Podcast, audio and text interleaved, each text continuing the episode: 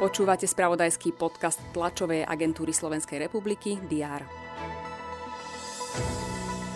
Na Slovensko by mohlo prísť ďalších 900 vojakov členských štátov NATO, konkrétne z Česka, Nemecka, USA a Slovenska.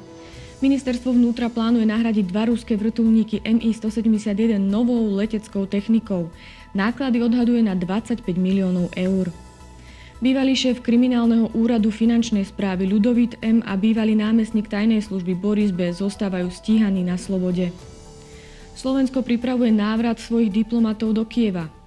Pri strelbe v New Yorkskom metre sa zranilo viacero osôb. Polícia už zverejnila podrobnosti o hľadanom podozrivom. To boli niektoré z informácií, ktoré rezonovali predchádzajúci deň. Aktuality budeme ďalej sledovať aj v stredu 13. apríla. Vítajte pri prehľade očakávaných udalostí. Prezidentka Zuzana Čaputová navštívi regióny. V Púchove sa stretne s predstaviteľmi mesta a okolitých obcí. Navštívi tiež spoločnosť Continental ako najväčšieho zamestnávateľa regiónu. V Žiline bude diskutovať s osobnostiami regiónu a krátko sa stretne aj s dobrovoľníkmi, ktorí pomáhajú utečencom z Ukrajiny v kempe Žilina.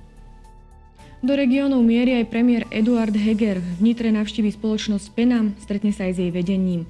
Spolu s ministrom pôdohospodárstva Samuelom Vlčanom avizovali aj tlačovú konferenciu. Následne premiér navštívi Rudno nad Hronom, ktoré minulý rok postihli povodne.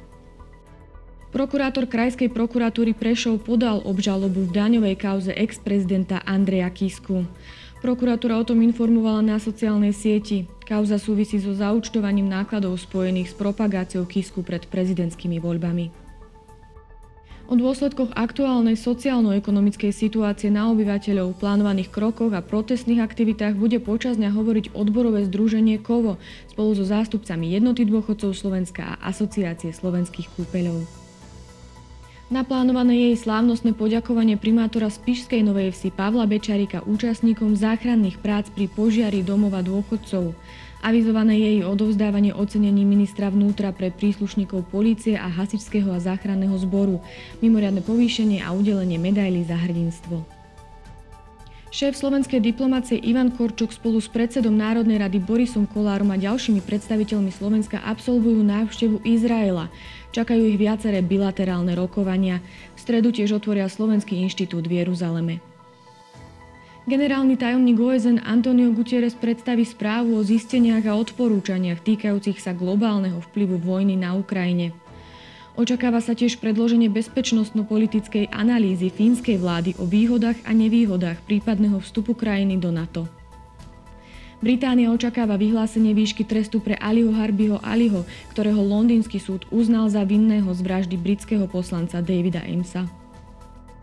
Počas dňa bude slnečno, teploty sa budú pohybovať od 14 do 19 stupňov Celzia. To bolo na dnes všetko. Aktuálne informácie vám počas dňa prinesieme v spravodajstve TASR a na portáli teraz.sk. Prajem pekný deň.